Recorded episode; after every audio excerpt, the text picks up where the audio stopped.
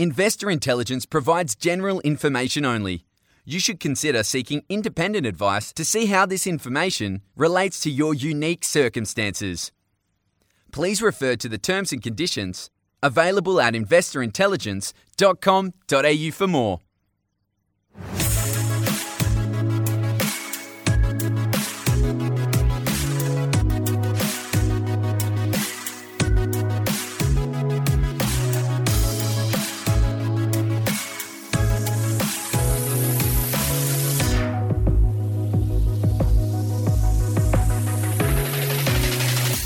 Hi, guys. Welcome to this week's episode of Investor Intelligence, brought to you by the team at the Property Mentors. It's your weekly podcast for all things investment.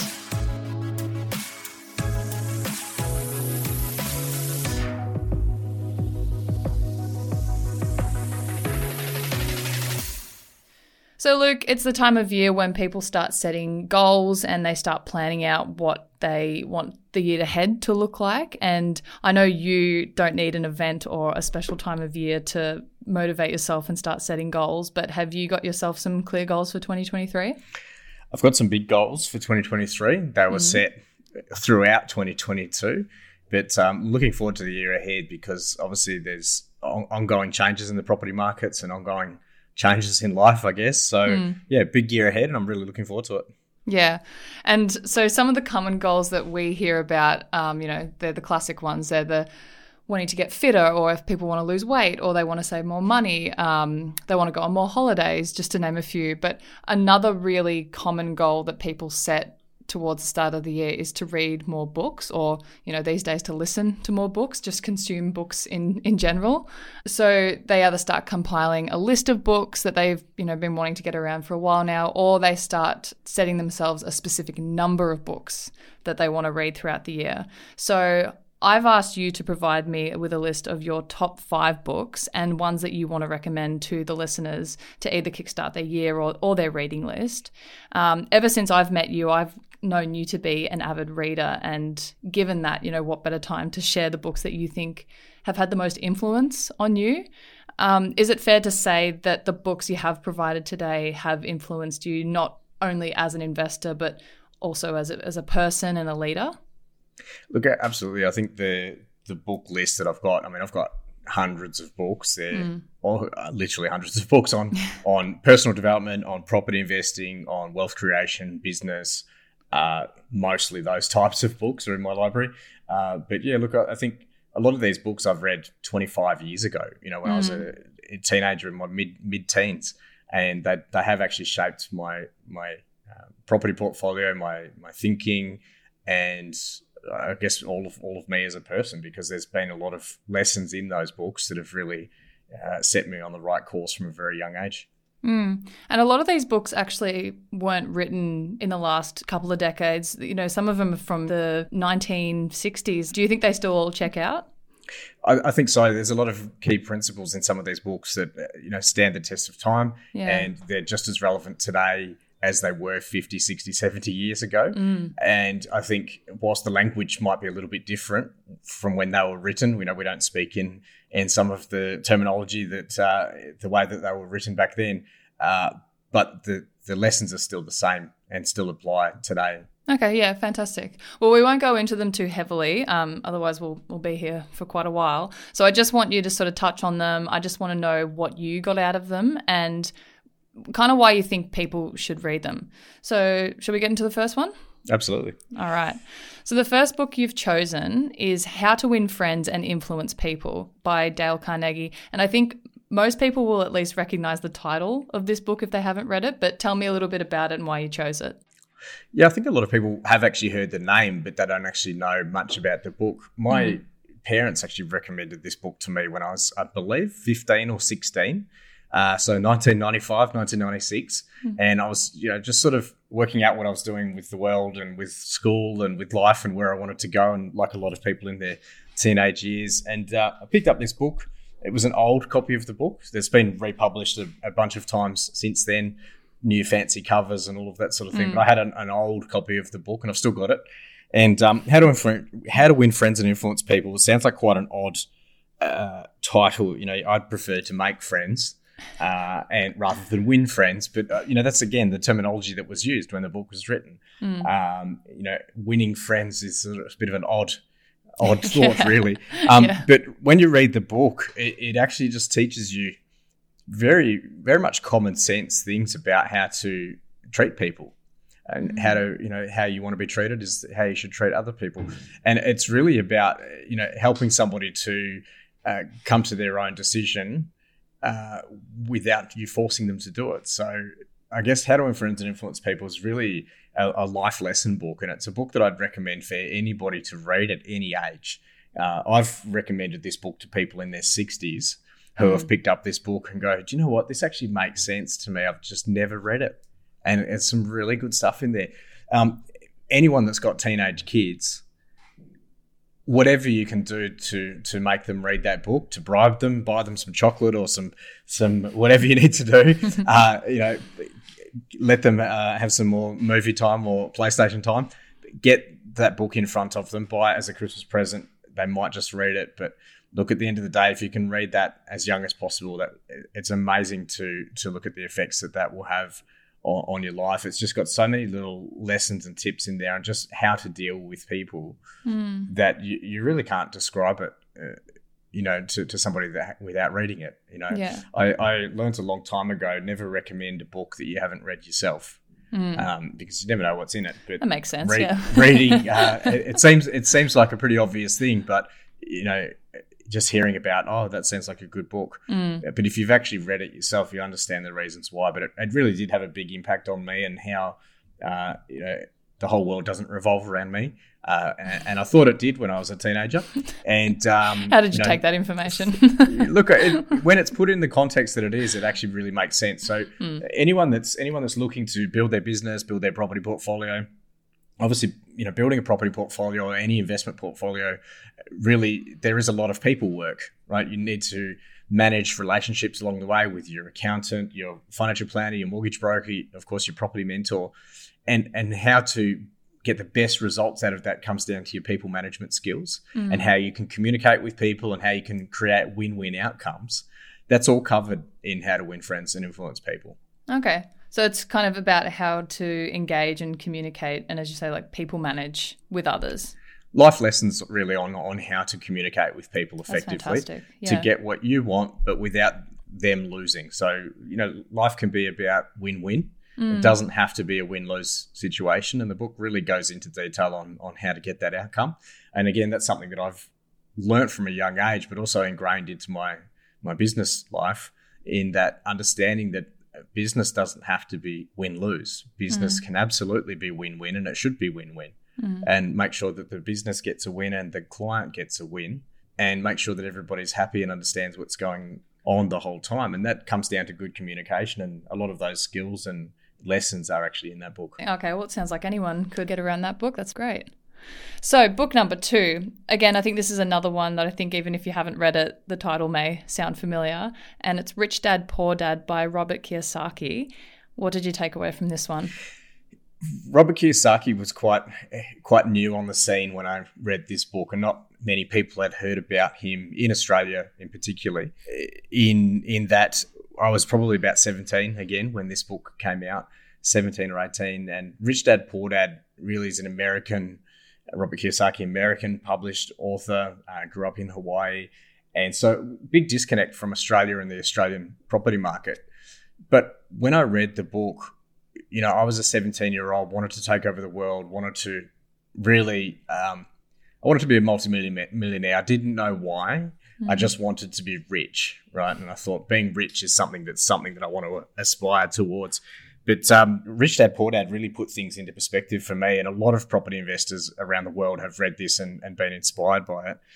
It's not a book that I'll follow to the letter, in Mm. that I don't follow every single thing that's in the book. Um, but that's the whole purpose of a book. You take what you need out of out of the book. Yep. Um, Rich Dad Poor Dad's a book for every property investor in that you need to understand the difference between assets and liabilities, understanding how to look at your numbers and how to review your property portfolio and what direction you're headed. And it really uh, educates people around money in general. So this is not even just for property investors, it's for anyone that really wants to understand money better. understanding what's an asset, what's a liability, and really understanding how you're going to build wealth long term. So it's really a wealth creation book as much as it is a property book.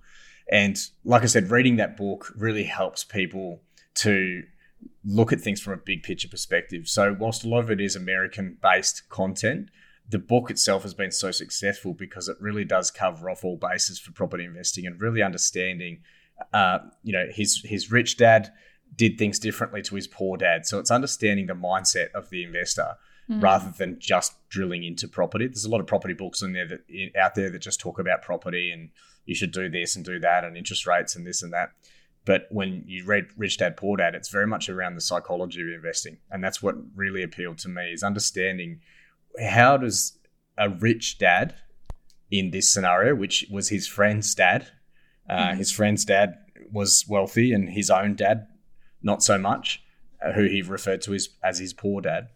And uh, Rich Dad Poor Dad really is a, a comparison of how wealthy people think versus how not so wealthy people think, or in his term, poor dad. So if, how how poor people versus rich people think, and understanding the difference really puts some clarity around things for me to actually understand. Well, if I want to be wealthy, I need to have a mindset that thinks more like a rich dad, and how he made uh, decisions for his investing. So great book for everybody to read. I think it's one of those easy to read books, really easy to understand. It doesn't get too technical but the concepts in that book, even if you read that book now, pick it up again in five years' time. I've, I've picked up that book a, number of times over the last 20 years or so, and I get something different out of it every time because there are concepts in there that maybe didn't make sense to me back then, but they make sense to me now.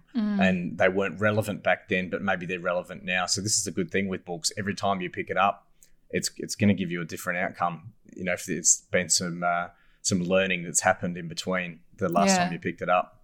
That's great. It's still stuck with you, even if it didn't resonate with you at the time. Absolutely. These are things that once you've learned, you can't unlearn them. Mm. So, you know, mm-hmm. understanding how rich dad thinks, how poor dad thinks, that's that's been part of my decision making process for the last 20 plus years is understanding these things have now, you know, been ingrained into the way I make decisions because I understand the concepts and the themes that have been talked about in the book. Mm. I like the idea of mindset and money being something that actually go hand in hand together. Yeah. And the psychology of investing is really interesting because I think a lot of people think it's a very just on paper act, and Yeah. it's not. Absolutely. Look, we're we're emotional creatures, mm. you know, and so we do make as much as we like to pretend that we can make logical decisions. Emotions do get in the way when you're investing about what to buy, when to buy, what risk profile you've got, when to get in, when to get out. All of these are emotional decisions as well as logical decisions. Um, but you know, having the education behind you adds massive weight to the decisions that you make, whether it's a good decision or a bad decision. The level of education you've got around that topic makes a huge difference. Yep, that's amazing. Great recommendation.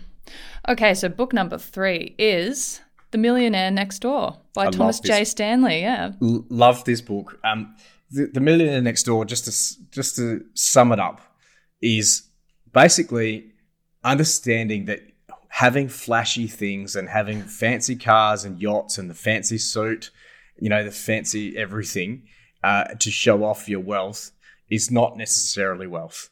Okay. The Millionaire Next Door is a story about a, a, a guy that essentially drove an average car, lived in an average house, lived in an average suburb, and spent his money wisely and invested the rest of his money and became a multimillionaire over time.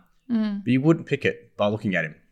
And the Right. millionaire next door is somebody that's just smart with their money and basically goes out there and does what they need to do for their investing and doesn't need to go out there and buy the latest, you know, Gucci clothes and the, the latest, you know, name brand things. I, I, and I say that because, you know, we all know somebody that that likes to spend their money to make themselves look wealthy. Um, you know, I've got a um, a friend that runs a, a finance business, and he says, uh, "Act your wage." right? That's great. uh, which which is great because a lot of people are not acting their wage; they're Mm. spending more than their wage and trying to look more than their wage. So his his comment, so act, act, act your wage, makes sense because you know a lot of people are actually going out there and trying to show off that they're making a lot of money, but they're not actually investing. They're not actually building wealth. Right. And it's all well and good to buy a bunch of consumable items to make you look fancy and make you look good. Buy the fancy shoes and you know all of these fancy clothes and maybe even a, an expensive car that you're paying monthly payments on and you know you might look wealthy to all of your neighbors keeping up with the joneses trying to keep up with mm. all of the neighbors and having the you know the suburban street where everyone's got the latest car and you know if you don't have the latest car then you're the, the odd one out you know that's all emotional stuff and this is where people get uh, like we said before is people get tied up to this emotional connection to what wealth actually is mm. and the millionaire next door is such a great book a really easy read again written a very long time ago um, such a simple book to understand that you don't need to impress other people a lot of people are out there going into debt getting into credit cards to go and buy things that they don't need to impress people they don't like. Mm, I love that one. Yeah. There's no point in doing that. And understanding that from a young age was really good for me because a lot of the things that I did during my during my 20s, I rented for most of that decade. I was out there renting, and because I was renting, I knew that I was probably not going to be renting in the same place for long. I did move house a number of times. I moved from Perth to Sydney, Sydney to Melbourne, and when I got to Melbourne, I moved house a number of times, and I was renting that the whole time. And because of that, I didn't go out there and buy expensive furniture and buy expensive things that were all just going to get damaged every time I move anyway. Yeah. Maybe yeah. maybe they're not going to fit in the house that I move into and these are not my forever homes. Therefore I'm not going to buy forever furniture. And I often bought secondhand. I remember in Sydney, I had a, a new housemate that I'd only known for a little while. And I drove home from work one day and I saw a desk. And I remember getting him and said, mate, give me a hand. We need to walk up the road. We're walking two blocks up the road to go and pick up this desk and dragged it home. We had to carry it. He was so embarrassed. And I just said, Do you know what? It's a perfectly good desk. I'll put the computer on it. And, and then we had a desk. Um, you know, and, and that sort of mindset really was around why would I go and spend four or five hundred dollars on a new desk? I can go and get this one. It works fine Mm-mm. as a desk. Mm-hmm. It did the job. It's not like I was working off it every day. It's not like we had COVID back then and I was stuck no. on that desk. Um, and this was before mobile phones you know you couldn't you couldn't get your emails on your phone. This is 2000 mm. 2003 i was doing this in sydney. And and the millionaire next door was a really good mindset book again is to understand money and understand what what true wealth really is. Mm. and uh, highly recommend that book to anyone. It's a very easy read. It's a small book and um, yeah definitely definitely something that everybody should read Oh, there you go. If it's a small book, it's a good holiday book. If you're uh, on the beach somewhere or something, you need something. Would you say it's light? Would you say it's easy to? It's easy to easy to digest. Yes. Yeah. It's okay. Definitely not. Definitely not something that's going to confuse you with stats and data. It is okay. very much a, a common sense book. But the thing is, is a lot of people just don't get taught this stuff in school if everybody had read that book in school, I think we'd have a very different society. I think it's one of those very powerful books. Mm. And like I said, everybody should read it, especially if you're out there investing. That's fascinating. I think a lot of people do like the idea of being a millionaire, and I don't whether they know it or not, to impress other people. Well, it, it's a whether it's a conscious or a subconscious thing. Yeah, it's it's something that a lot of people think that you know building wealth is is well, it's superficial. It's something you know about having fancy cars and boats and yachts and nice houses, first class travel and nice clothes, all of that sort of thing. Maybe eating in fancy restaurants and showing off your wealth. Mm. And if that's your f- thought of what wealth actually is, then maybe you need to dig a little bit deeper and find out why you're truly investing.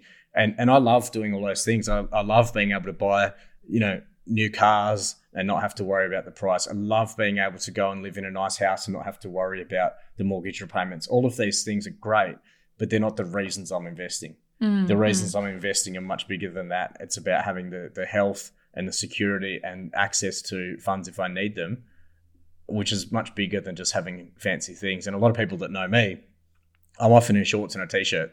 Uh, and uh, I'm often in uh, jeans and a t-shirt when I'm in the office, and I don't, you know, dress up to impress people. Uh, at the end of the day, some people love doing that. I don't. I don't love doing that. Um, and I don't need to do that. I don't think that that's that's part of who I am. Mm. Uh, some people absolutely need to have all of the fancy suits and things like that to impress people, and um, and that's fine. But if they read this book, I think they would have a, a different mindset. Yep, fantastic. Thank you for sharing that. All right, book number four. Now, this is a book that you actually mentioned in our most recent FAQ episode, and it's called The E Myth. And there's a few different versions of this one, but you're talking about the E Myth Mastery. First of all, what does the E stand for in E Myth? The E stands for entrepreneurial myth. Um, this book by Michael Gerber uh, was written, I think, uh, 2007. Yeah, uh, was when it was first published, and it was interesting timing because I was in the process of running my second security business, electronic security that I that I did, and I'd moved to Melbourne and I was establishing that business and, and growing that business.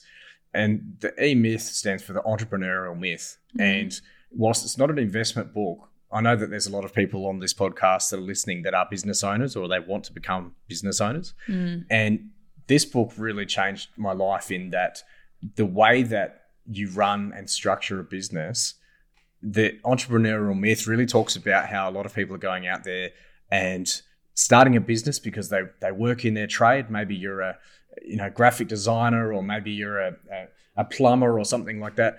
And a lot of people think, well, I can do that. So I'm going to start my own business. Mm. And what people do is they go and start their own business doing that. They might be good at the trade, but they miss all of the other things that are a part of running a business, which is you know, obviously you need marketing, you need money management, you need to be able to generate leads and generate business, you understand mm. your finances, all of these things come into it. And just being a good plumber doesn't make you a good business owner. Yeah. Right. Yeah, and, and that applies to, to any business. So the entrepreneurial myth is that what they refer to as people being a technician. So you might be a, you know, I keep using plumber as an example, but you might be a fantastic plumber. You might be the best plumber in the world. But if you don't know how to manage your finances and do marketing and to do all of the other aspects of running a business, uh, recruitment's a big thing. All of these things that the entrepreneurial myth is that just because you're good at your trade doesn't mean you're going to be a good business owner. Mm. And so I think people understanding that to structure a company the right way, you need more than just the skills that you've got in your trade. Um, so that was a, a good timing book for me. And for anyone that's in business that hasn't read it, you need to understand the fundamentals in this book. Even if your business has been running for five or 10 years or more, or, or 20 years, it doesn't matter when you read it, but read this book and it really helps you to put some structure in your business to understand whether the business is even the right thing for you. There's a lot of businesses out there that are struggling, and often it makes more sense to shut the business down and go and get a job. Mm because the amount of effort, the stress, anxiety, and all of the other risk that comes involved with running a business may not be worth it because the whole idea of running a business is that you can generate a commercial enterprise that generates a profit with or without you. Mm-hmm. So if you're working in your business as a plumber, you should be getting at least the wage that you're getting as a plumber. On top of that, for all of the risk you're taking and the effort you're putting into running an actual business, the business itself should be making a profit too on top of the wage. Yeah. Whereas a lot of people go into business and think, well, I was making a hundred thousand a year in my previous job. So if I can make a hundred and ten thousand or so running my business, then that's good. But you're actually probably further behind because you've got extra expenses yeah, in a business. Yeah. So the entrepreneurial myth or the E myth mastery is really showing you the, the disciplines that you need to to really build a business from the ground up and really make sure that you've got a proper structure uh, to your business. So being an entrepreneur is great, but it needs to be profitable. Yeah, I'm really glad you added this one to the list because when you sort of brought it up in the FAQ episode, it, that was really fascinating. The reason it got brought up was because we had a question about someone wanting to become self employed and run their own business, but at the same time also wanting to grow their portfolio. So, in the scheme of that, this book sounds really interesting because I don't think, I really don't think a lot of people, myself included, if I was going to start a business because I was really, really good at one thing, I think I'd be very, very shocked and overwhelmed at all the other stuff that you'd have to be good at in order to run a business, and that running your own business isn't as, as you said on that on that episode, as rosy as it as it seems. No, and look, if you if you do run a successful business, then hats off to you. That's mm. amazing, mm. and a lot of people have to go through uh, getting to that success point by a lot of trial and error. And you know, spending thirty or forty dollars on a book uh, to learn about putting systems and processes in place and how to manage things that come up in your business that you may not have even thought about. It's a huge investment in mm. time with a very very small investment in the in the price, but there's literally priceless information in the, in a book like this for any business owner. And yeah. would highly recommend if you're in business or looking to get into business that you purchase this book.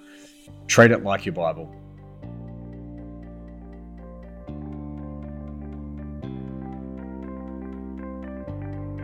Have a burning question you want answered on an upcoming episode? Each month, we take questions from our listeners and put them to our resident expert, Luke Harris. With more than two decades of residential and commercial investment experience under his belt, Luke has seen the best and the worst of the property market. Visit investorintelligence.com.au forward slash questions and ask us today. Okay, book number five, final one, is The Magic of Thinking Big. So, what can you tell me about this one? Look, this is also one of my favorite books as well. Like, there's a lot of favorite books. There's probably another 10 or 15 books that I'd like to list here. But The Magic of Thinking Big, look, everything's in the title. It's pretty obvious what the book is about. But what it does is actually help you to think outside of what your current thought processes are, right? Getting out of your comfort zone is uncomfortable thinking big is something that you need to do. We always talk to our members and say, look, if you're looking to build a property portfolio, are you looking to get a small result or a big result? Mm. And often people say, oh, I'd like a big result. So come on, put some energy into it, right? let's let's let's small result or a big result. Come on. And you know, so this is magic of thinking big is getting people to think over and above the the current parameters that they're working under. So a lot of people might be thinking, oh, well, I'd like to retire with a $100,000 income and all of this sort of thing. That's great. Let's think bigger, mm. right? It doesn't mean you have to change your goals, but let's think big. The sky's the limit. There's no mm. limit to what you can do. If time and money wasn't an object, what would you do? Right. And I always say to people, we've got one chance on this planet to do the best that we can. Think bigger, mm. right? Because the bigger you think, the bigger your goals are going to be the the better chance you're going to get of you know really living a full life. And it, it, magic of thinking big is not about saying, well, instead of a million dollars, I want five hundred million dollars. It's mm. not about making more money or building more wealth. It's about doing bigger things. Yeah. Right. So maybe you want to donate some money to charity. Why not start your own charity and and help the world that way? You know, all of the thought processes that people have when they're investing usually starts off thinking about themselves. Mm. Starts off thinking about yourself and thinking about your family and the people close to you. But why not think bigger? Imagine if you could help more people. Imagine if you could help people within your own suburb, within your within your own state. Imagine if you could help people on a national or an international level. Mm. The reason why people like Oprah Winfrey uh, are out there helping so many people, and she's a great example because she's done more than just her career. She's gone out there and helped a lot of other people. There's dozens and dozens of examples of people around the world that have gone out there and they used their success to help even more people. There's plenty of millionaires and billionaires out there that are going out there and donating money to charities. They've started their own foundations. The the um, Bill and Melinda Gates Foundation. They've got a, a lot of um, you know help that they're doing there. All of these things that you can do if you just think big. Mm you know, we don't get taught this stuff in school, and all of these books, there's lessons in here that you'll never learn in school. Small thinking gives you small results. Right. Right. Big thinking doesn't necessarily give you big results, but it gives you more scope to achieve bigger results. I like the idea of that because the yeah, if you think a bit bigger, even if you don't quite reach that exact point, you're probably going to land somewhere pretty close to it. Well, the the old saying, you know, reach for the reach for the moon because even if you don't hit it, you're still in the stars. Exactly. Um, yeah. Or something to that effect, anyway. But you know, I think the, the main thing is, is there's no point in thinking small. You get one shot at this, and I, mm. I keep I remind myself of this every day. Give it your all and give it your best. Think big. Mm. Get out of your comfort zone. And the magic of thinking big is such a powerful book because it really does uh, highlight the fact that it's it's so powerful to do that Mm. It's so powerful to get out of your comfort zone and consider things that you may not have thought about. But also, thinking small doesn't really help anyone but you. Okay. Right. And I think it's quite selfish for us to be going out there and really building wealth for ourselves rather than thinking about the impact that we can have on other people. Right. Imagine if you're into into uh, helping climate projects and being involved in helping climate change. Imagine the impact that you can have if you become a successful investor and you can donate not only money but time into that cause. If you want to help homelessness, imagine mm. if you hmm. can help people in that, not just with money but also with your time. Mm. You know, and there's there's issues with people getting access to clean drinking water around the world, uh, food and hunger issues. There's a lot of issues around the world that need fixing, and the more people that can get out of building wealth just for themselves, think of how many other people that you can impact if you've got the time and the money to do that. So the magic of thinking big is really thinking about what's important to you and how important it is that. Are you mm. going to get out of your comfort zone and really do the things that are necessary to get you that result? And one of the examples we've seen recently, which was with Luke and Laura, who uh, were on a previous episode, and how they spoke about how Malika has always taught them to think bigger. And because of that, they achieved all their goals for 2022 by October. So they still had a few months left to go. So yes. imagine what they're going to do next year. Well, we got an email from Beck, one of our members the other day, who said, Look, we've pulled out our spreadsheet and we've pulled out our forecasting that we did back in 2020, and we've achieved 99% of our goals. You know, we've done some yeah. amazing things. And, you know, this is all part of the mentoring process that we do here at the Property Mentors is to get people to think about your goals and then challenge you to think maybe you should set them a little bit higher.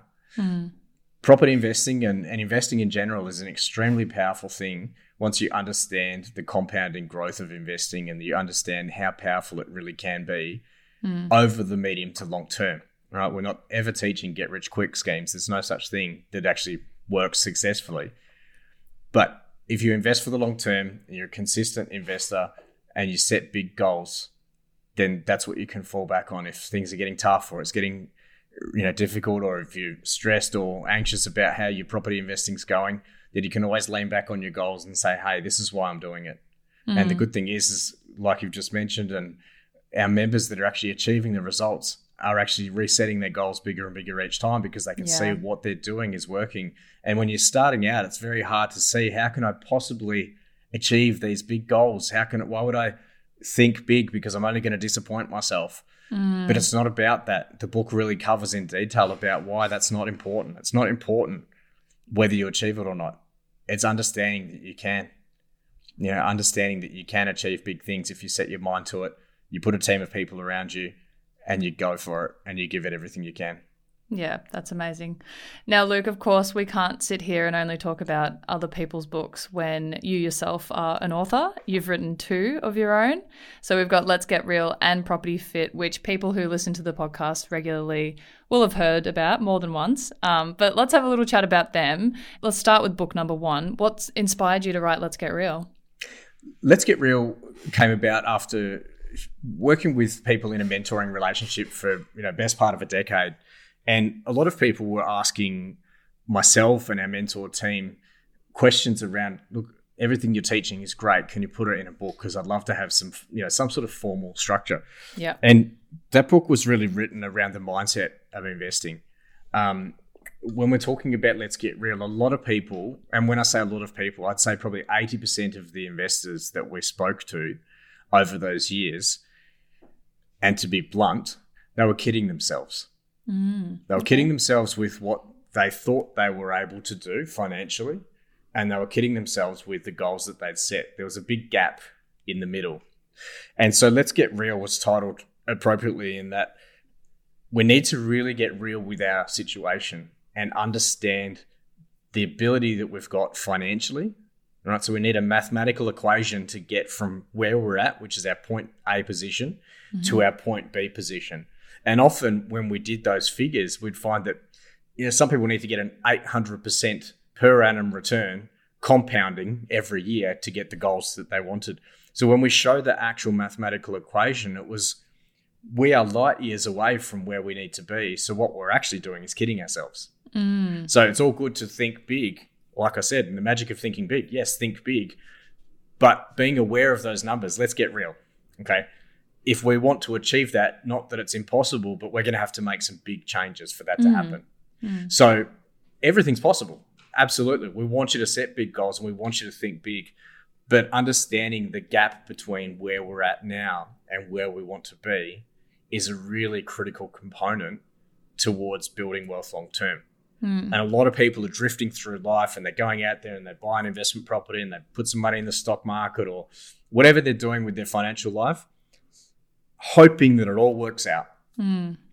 And the most successful people out there are the ones that are actively involved in their investments. They understand where their money is, what it's doing, what returns they're getting, and how they can improve on that. But the general population is out there kind of drifting through life, paycheck to paycheck, month to month, hoping everything works out financially, and not really taking active steps to build wealth. Mm. And when we drill down into that and we look at the number of people that are actually investors that call themselves property investors, I think there's a big gap between what a property investor is, a true property investor, mm. and someone that bought a property for investment. Ah, okay. See, Let's Get Real is all about the investor. It's not a book filled with data and facts and figures just talking about property on its own.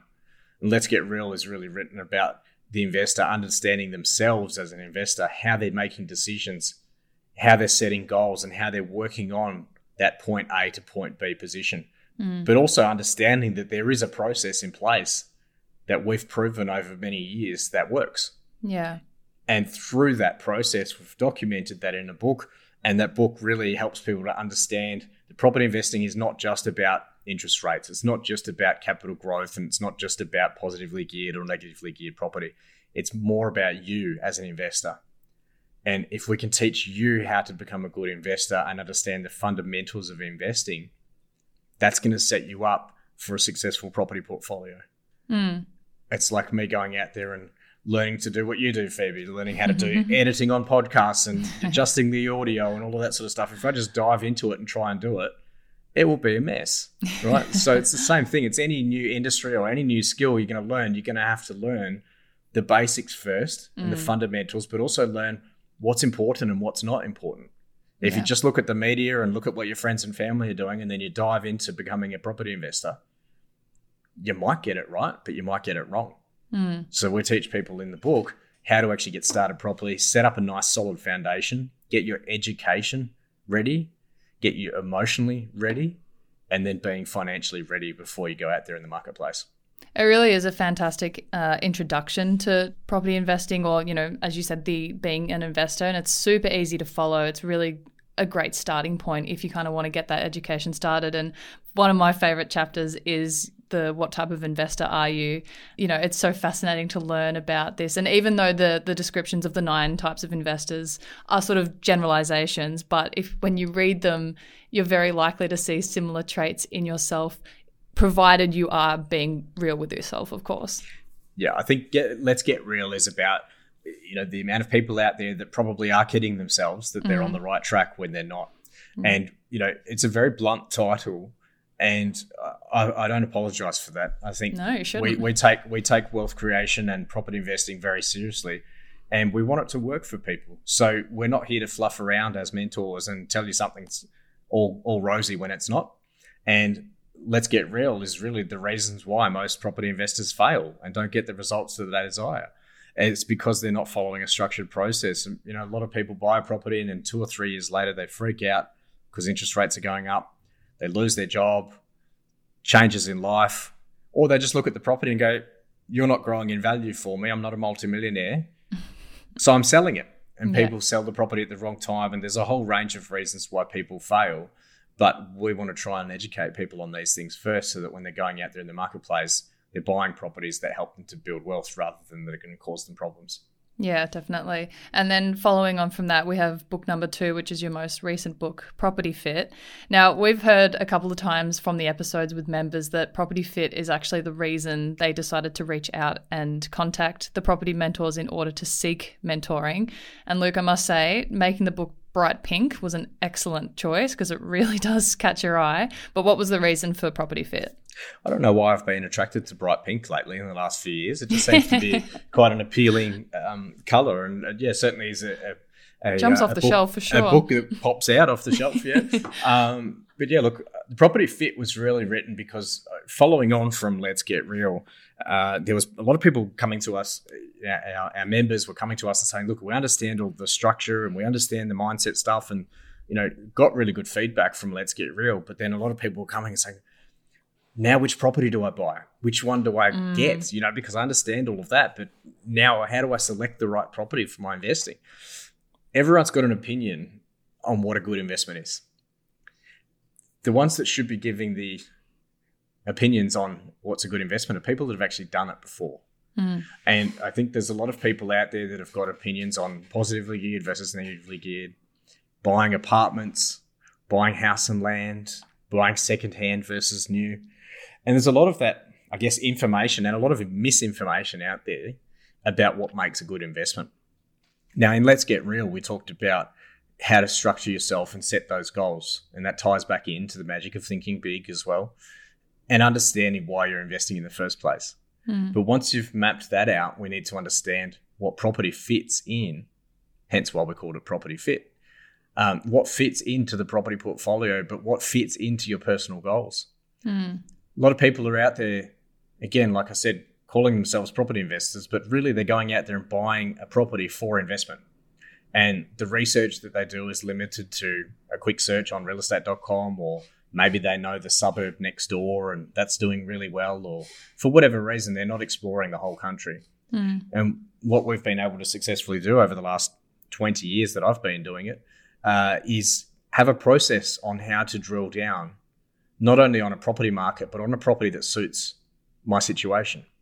So what I do is take an approach where we look at the property portfolio work out what we actually need to build that portfolio, whether it's capital growth or cash flow or a combination of both, and what areas are going to fit in best depending on our age and our situation. So mm. all of these things come into it rather than what a lot of people do is they say, I've heard this suburb's doing well.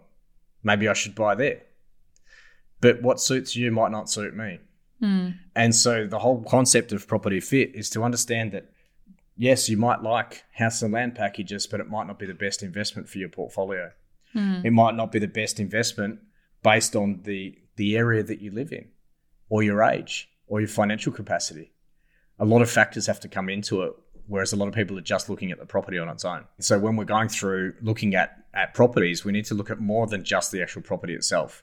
Mm. We need to look at more just more than just the suburb and the, the property uh, construction, whether it's a house or an apartment or townhouse, whatever it might be, we need to look at how that property fit is how it fits into your property portfolio. Mm. So understanding these things is really important because a lot of people will go out there and you know, I've got friends and family all the time that send me a link to a property. Hey, I found this property. What do you think? And I, I, my first question is, how does that fit into your portfolio? Yeah, yeah. How does that fit into your end goal? because it might be a great investment for me it might not be a great investment for you mm. so when we're looking at property there's there's over 100 things that that we consider to make sure that the property is a good investment it might be a good investment for one person but not the other mm. and what that means is that we've got people at different ages different demographics different risk profiles different incomes different debt serviceability and obviously, these things all factor in as to whether it's going to be a good investment. A good investment is something that's going to help build wealth for the long term mm. but also something that's not going to cost you an arm and a leg in the first two or three years that you end up having to sell it because it's not working financially for you. Mm. So a lot of people will come to me and say, "Well, look, I found this this great property. It's a 20 year old house somewhere, and I can renovate it, and I can maybe subdivide it in the future." But when you do the numbers on this, you might actually be better off just buying a brand new property and leaving it. Right. Yeah. Not always. Not always the case. Sure. Um, but generally, when something has renovation potential or it has subdivision potential, that's built into the sale price. The agents are aware of these things. Mm, so that's mm-hmm. built into the selling price, especially if it's got a nice piece of land at the back that you can subdivide. And a lot of people want to be developers.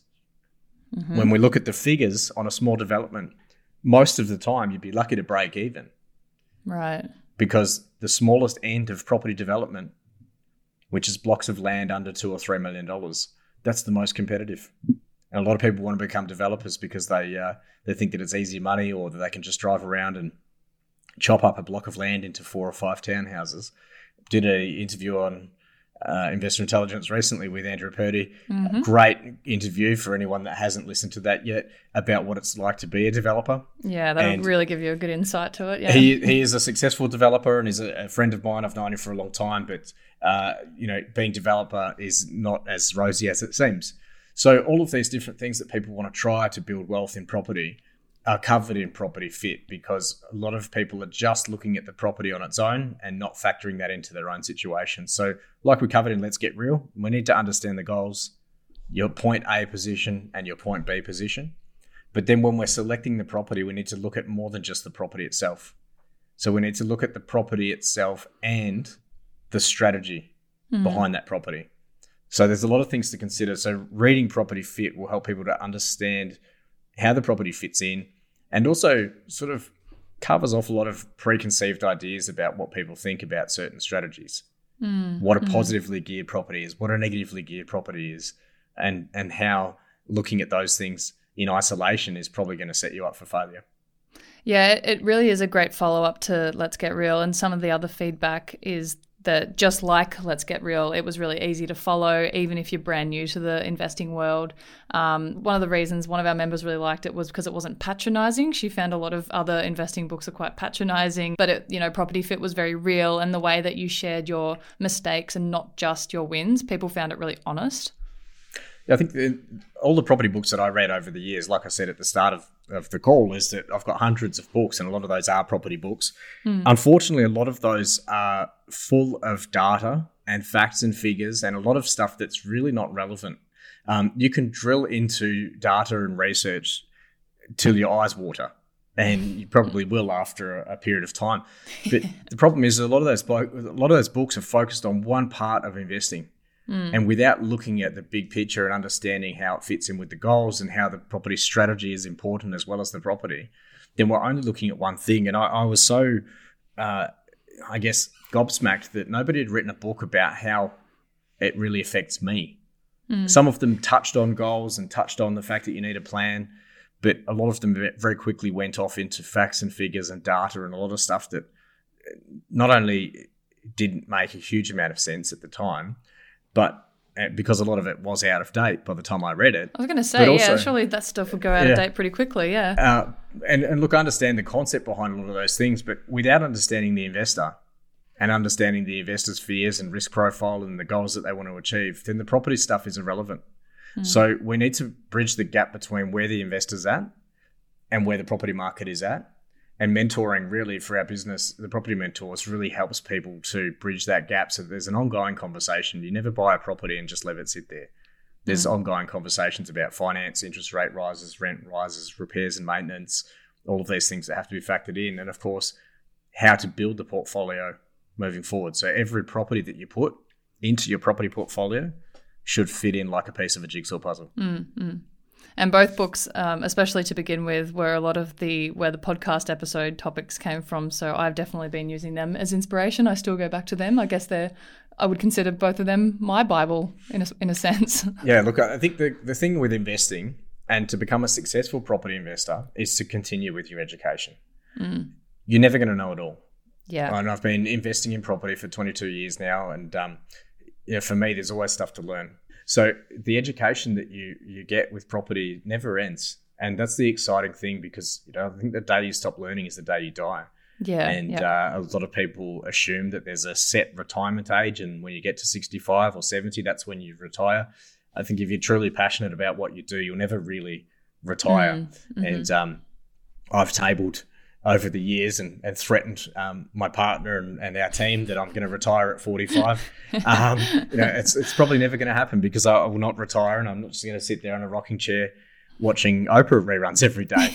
Um, well, you could. Just, I don't it just, know. It just, it'll be fun for a little while, but you know, I think that's the thing is that understanding that you know you'll never stop learning.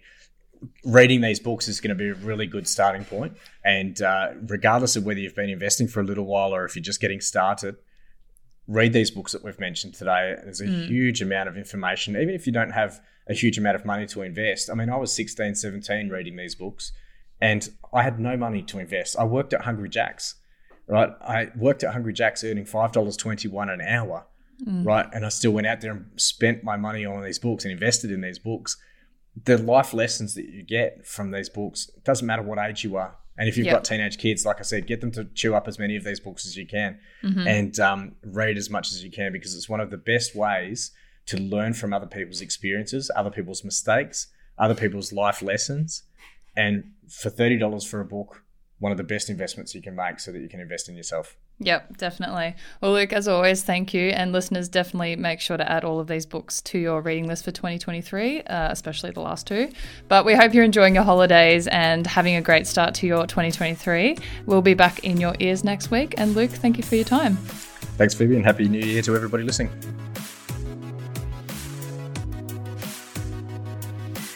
If you found this episode or any of our episodes helpful, please make sure to share and leave a rating to help us reach more people on their investing journeys. And of course, subscribe to be notified when new episodes drop. Make sure to follow the podcast on Instagram at Investor Intelligence Podcast. You can find links to our other socials in the show notes, including a link to the Property Mentors weekly blog. If you're ready to get your property portfolio in shape for financial freedom, check out Luke's latest book, Property Fit. You can get yourself a copy at www.propertyfitbook.com.au.